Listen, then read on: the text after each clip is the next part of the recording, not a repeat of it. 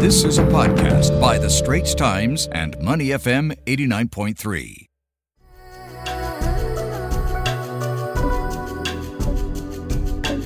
It's time now to turn our attention to China. And speaking of China, you know, one of the things happening on the other side is the U.S., you know, out of Afghanistan officially today.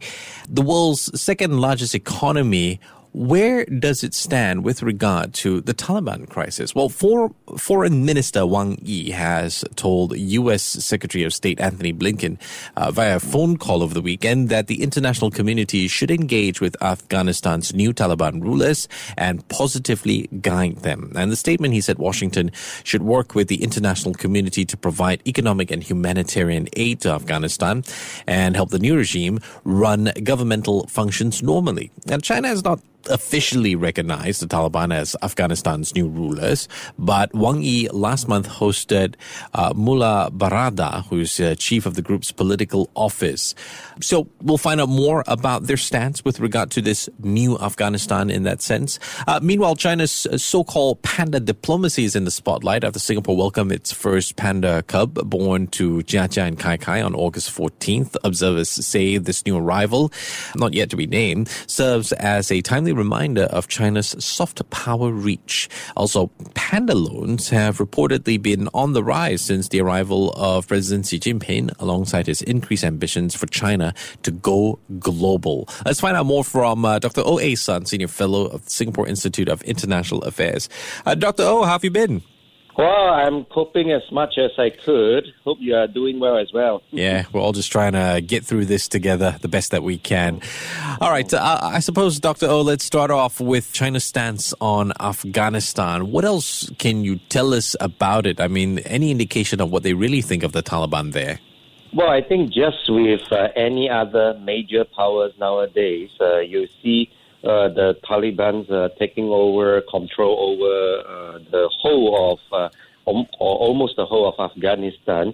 So for China, there are at least, uh, for example, three different or interrelated considerations as to why they must have some sort of contact, some sort of formal links with the Taliban. Number one is, of course, these Belt and Road initiatives and you know they want to develop this, uh, shall we say, continental sort of economic development belt uh, across central parts of Asia. And if you could include uh, Afghanistan on that corridor, then China, in a sense, could extend its economic and political influence uh, across uh, the central parts of Asia. Number two is, of course, uh, there are a lot of, uh, well, various uh, resources in uh, Afghanistan itself and China is eager to uh, you know help them to sort of open up those uh, resources for commercial usage and so on. And then, of course, there's a security concern because uh, Afghanistan uh, it does share very narrow strip of border with China, and then there's fear that if the situation in Afghanistan is not stable, it could spill over to the western part of China and, and so on. So, in that respect, China has been very proactive even before the Taliban take over, you saw they invited a delegation of Taliban to, to China in uh, July. And I think about a month later, Taliban took over the whole of Afghanistan. Mm. The Uyghur community would also be on the toes right now, on edge right now, with regard to how this relationship between China and the Taliban pans out, right? A number of uh, Uyghurs, uh, they migrated from China to mm. Central Asian countries, including Afghanistan. I think by last count, there are at least about 2,000 of them in Afghanistan. Right. And now that uh, the Taliban and China are chumming up to each yeah. other, of course, uh, some of these uh, Uyghurs, uh, they are a bit concerned about their personal safety and security. Yeah. This podcast is available on our audio app that's A W E D I O. Like us and rate us. And now, back to our podcast episode. Uh, Dr. O, more on, on, on China's comments with regard to America's withdrawal from Kabul. I mean, they're seeing it as a sign of the U.S.'s decline on the world stage. But at the same time, Beijing's foreign policymakers are much more cautious because they want to avoid a repeat of Washington's mistakes. So observers now commenting, they're saying that Afghanistan is not worth the trouble for China and it's, you know, the money that it has, the yuan that it has this alliance, I mean, what are the possible negatives to it? I mean, could it hurt China, you know, on the flip side of things? Well, Afghanistan is well known as so called the graveyard of empires, right? I mm. think China is very eager to uh, very actively engage with Taliban specifically, but you know, the Afghans in general, because as you know, China is very good in, for example, building a lot of infrastructures in terms of extracting minerals and so on. And they believe that if a country is uh, prosperous, then uh, it will become more stable, then it would create more opportunities both for the local populations as well as for Chinese uh, businessmen. So I think they will take a rather cautious approach uh, when it comes to uh, whether to station any of their troops there. I frankly don't think so. Mm. But I think they would uh, indeed have uh, a lot of the, uh, you know, like these uh, conglomerates uh, going into Afghanistan. And when, of course, these conglomerates going into Afghanistan, there would be some sort of security measures. You know, you, you must have some sort of uh, a bodyguard guarding them, right? Yeah. Ah, okay. Well, we're on the line this morning with Dr. O.A. Sun, Senior Fellow, Singapore Institute of International Affairs. So, sort of switch tracks. Uh, still on the topic of foreign policy, but uh, about China's panda diplomacy. Nothing new there. In fact, uh, this gift exchange of uh, the pandas, these cuddly bears, it dates back to the Tang Dynasty in the 7th century. Now, since then, we've got the Soviet Union, America, Japan, and even North Korea. They've all received them. But the loaning concept only began in the 1980s. Dr. O, could you tell us more about how China sees panda diplomacy? I mean, what's what's the objective and is it working?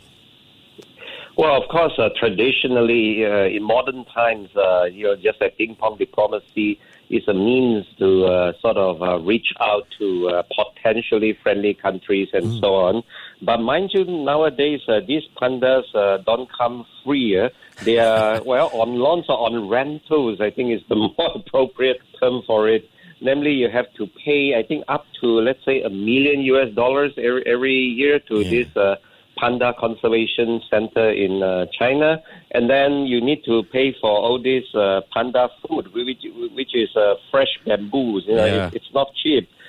So, uh, but of course, you know, it's uh, very cuddly. It's a rare animal, and uh, thereby, you know, if the people of uh, a friendly country to China, they would uh, visit the zoo and would uh, see all these uh, very cute pandas. Hopefully, then they would have an even better image of uh, China. So, well, it has uh, worked well so far uh, at large, but sometimes you you do have uh, incidents such as uh, I, I just read about some sort of panda getting obese. You oh, know, so you, you do have this very practical too much bamboo. problem. yeah, too much bamboo diet and so on. So, well, if uh, a panda, shall we say, uh, passes away, then what do you do about it? And what mm. does that say about the state relationship, right? Mm-hmm. So, uh, while it is uh, China's uh, sort of soft diplomacy, but of course, uh, as I say, it comes with a price. Yeah, an interesting point that you bring up because it takes a certain amount of expertise as well, apart from costs. When you have a situation around the globe for the past 18 to 20 months where tourism numbers have dropped by so much, I mean, is there still a point in, in having this policy? Has there any been, been any, I don't know, any word with regard to whether this would be maintained?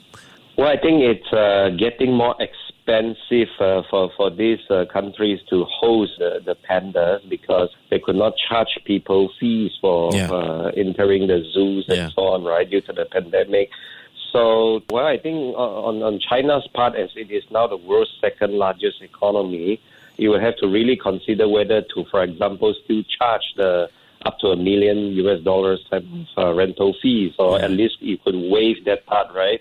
And then the, the other, like as you say, the technical upkeeps and then so on, uh, that would have to be borne by the hosting uh, country. But it's something cute, and people like that. You know, like the the, the birth of this uh, carp uh, created somewhat of a hoo ha in Singapore as well, right?